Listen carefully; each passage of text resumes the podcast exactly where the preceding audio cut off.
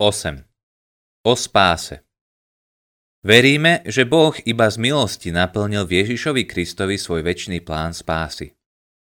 Hriešnikovi, ktorý bol povolaný v pánovi Ježišovi a ktorý sa v pokáni a vo viere obrácia k živému Bohu, dáva Boh svojim slovom účasť na Kristovej smrti a vzkriesení. Človeku je odpustené, stáva sa ospravedlneným údom Kristovho tela, Božieho ľudu a znovu zrodeným Božím dieťaťom. Je oslobodený pre nový život v posvetení a pre radosnú nádej na završenie spásy vo vzkriesení tela a väčšnom živote v Božej prítomnosti. Veríme, že Boh iba z milosti naplnil Ježišovi Kristovi svoj väčší plán spásy.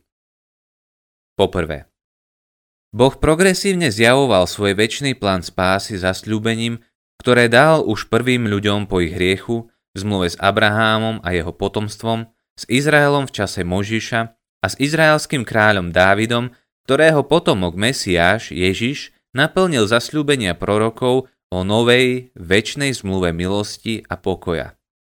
Genesis 3.15 a ďalšie. K samotnej Božej podstate patrí byť milostivý a jeho spasenie je iba z milosti – Exodus 34.6, Efezanom 2, 5 a 8. Milosť znamená, že nedostávame to, čo si zaslúžime, ale dostávame dary, ktoré si nezasluhujeme.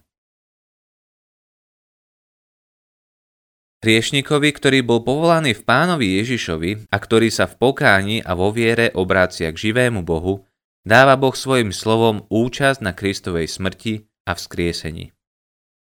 Po druhé, Okrem všeobecnej milosti, ktorú Boh daruje všetkým ľuďom, Žálm 145, 9, 15 a 16 a ďalšie, udeluje vo svojej zvrchovanosti spásnu milosť, keď svojim slovom dáva hriešnemu človeku účasť na Kristovej smrti a vzkriesení.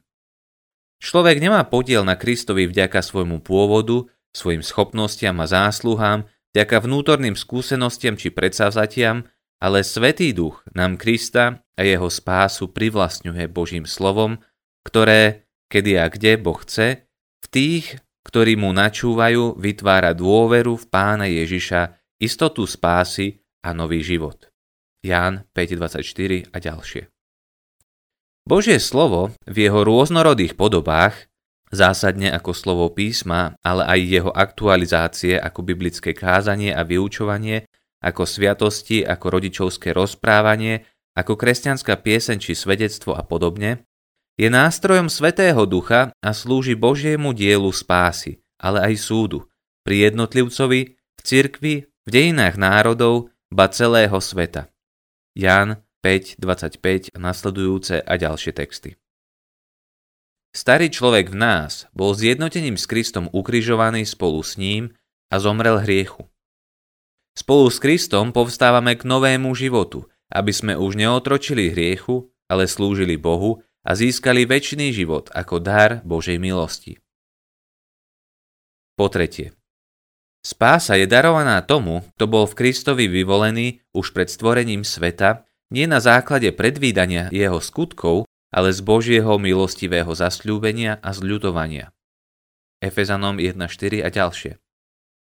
Vyvolených Boh svojim slovom povoláva, aby boli podobní obrazu jeho syna, Rímanom 8.29, do spoločenstva svojho syna Ježiša Krista nášho pána, 1 Korintianom 1.9, do svojho kráľovstva a slávy, 1 Tesaloničanom 2.12, k svetosti, k pokoju, pre slobodu, k nádeji, k posveteniu a k dosiahnutiu väčšného života. Rímanom 1.7 a ďalšie.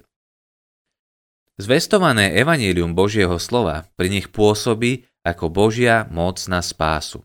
Rímanom 1.16 Po štvrté. Kladná odpoveď na Božie povolanie sa prejaví pokáním. Pokánie je celoživotná premena nielen myslenia, ale tiež vôle a postojov, to jest celého človeka vo vzťahu k Bohu, k sebe samému aj k druhým ľuďom. Pokánie sa prejaví nielen emocionálnym zármutkom a ľútosťou nad zlými skutkami, 2 Korintianom 7, 9 až 10, ale predovšetkým ovocím pokánia, odvrátením sa od zlých činov a konaním činov lásky. 2 Korintianom 12.21 a Lukáš 3, 8 až 13. Výzva k pokániu je v písme spájaná s výzvou k obráteniu. Jeremiáš 31, 19 a ďalšie. Výraz obrátenie sa stal špecifickým, jasne vymedzeným výrazom v misijnom slovníku apoštolskej cirkvi. Znamená odvrátiť sa od tmy k svetlu a od satanovej moci k Bohu. Obrátiť sa k pánovi Ježišovi, k živému Bohu, získať odpustenie hriechov a byť zahrnutý do Božieho ľudu. Skutky 26.18 a ďalšie. Výzva k pokániu, k obráteniu má ústredné miesto nielen v posolstve starozmluvných prorokov, vrátane Jána Krstiteľa, ale aj samotného Ježiša a tiež v posolstve Kristovej cirkvi. Matúš 3.2 a ďalšie. Po piate. Pozitívna zložka pokánia aj obrátenia je vyjadrená kľúčovým biblickým výrazom viera. Ježiš naliehavo vyzýva, aby jeho poslucháči verili nielen evanieliu o Božom kráľovstve, Marek 1.15, ale takisto v neho samotného a jeho uzdravujúcu moc, Matúš 9.28 a Marek 9.24. V Jánovom evanieliu je centrom viery dôvera a odanosť Ježišovi Pevné spojenie a zjednotenie s ním. Ján 1.12 a ďalšie. V skutkoch je položený dôraz ako na prijatie slova Evanielia, tak na dôveru, oddanosť a poslušnosť pánovi Ježišovi Kristovi. Skutky 4.4 a ďalšie. V Pavlových spisoch je viera hlbokou dôverou v Krista a v pravdivosť Božieho slova. Stať sa kresťanom znamená prijať vierou, že skrze Ježišovú smrť a vzkriesenie získavajú hriešnici Boží milostivý dar spasenia. 1 Korintianom 15, 1 a 4, 1 Tesaloničanom 4.14. Výraz viera sa tiež používa na označenie súboru kresťanského učenia, ktoré formuje celý kresťanský život. Galatianom 1.23 a ďalšie. Jakub zdôrazňuje, že viera, ktorá sa neprejaví v praxi života skutkami lásky, je sama o sebe mŕtva nemôže spasiť a nie je k ničomu. Jakub 2.14 Viera umožňuje vnímať neviditeľnú realitu zasľúbenú Bohom a s istotou viery môžeme prechádzať životom aj jeho skúškami a utrpením. Hebrejom 11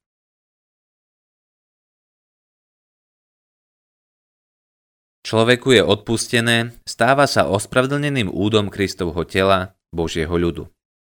Po šieste.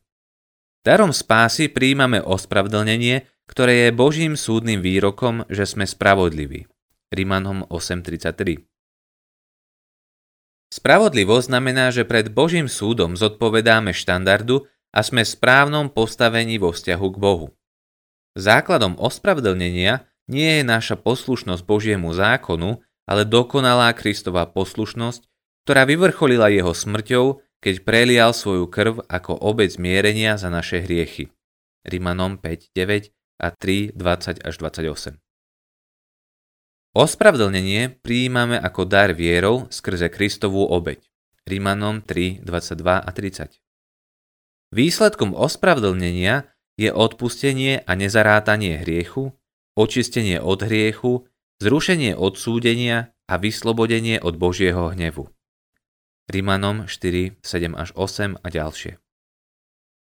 Ospravedlnenie pôsobí zmierenie a pokoj s Bohom a milostivý dar väčšného života. 2 Korintianom 5, 18 až 20 a ďalšie. Človek sa stáva ospravedlneným údom Kristovho tela, Božieho ľudu. 1 Korintianom 12, 12 až 27 a 1 Petra 2, 9 až 10.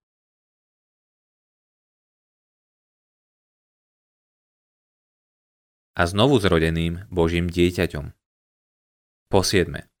Darom spásy sa človek stáva znovu zrodeným Božím dieťaťom, pretože sa narodil z Boha, z ducha.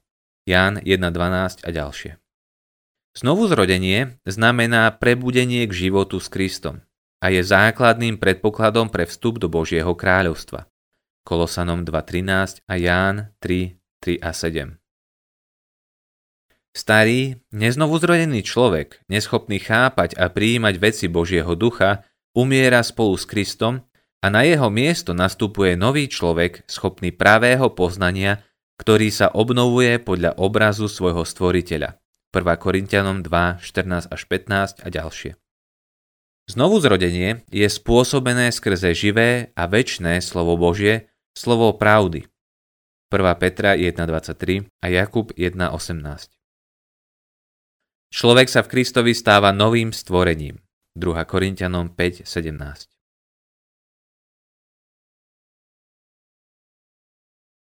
je oslobodený pre nový život v posvetení. Po 8. Posvetenie je pokračovaním Božieho diela v živote ospravedlneného. Je to Boží dar aj záväzok veriaceho. Pôsobením Svetého Ducha sa stáva svetým, oddeleným pre Boha, stále viacej premienianým do podoby Krista, ktorý je obrazom neviditeľného Boha. 1. Petra 1, 14 až 15 a ďalšie. Človek je v Kristovi oslobodený k novému životu, keď pomocou ducha umrtvuje hriešne činy a žije spravodlivo a zbožne. Rimanom 8.13 a Týtovi 2.11 až 12. Posvetenie je celoživotný proces týkajúci sa celej osoby, ducha, duše aj tela. 1. Tesaloničanom 5.23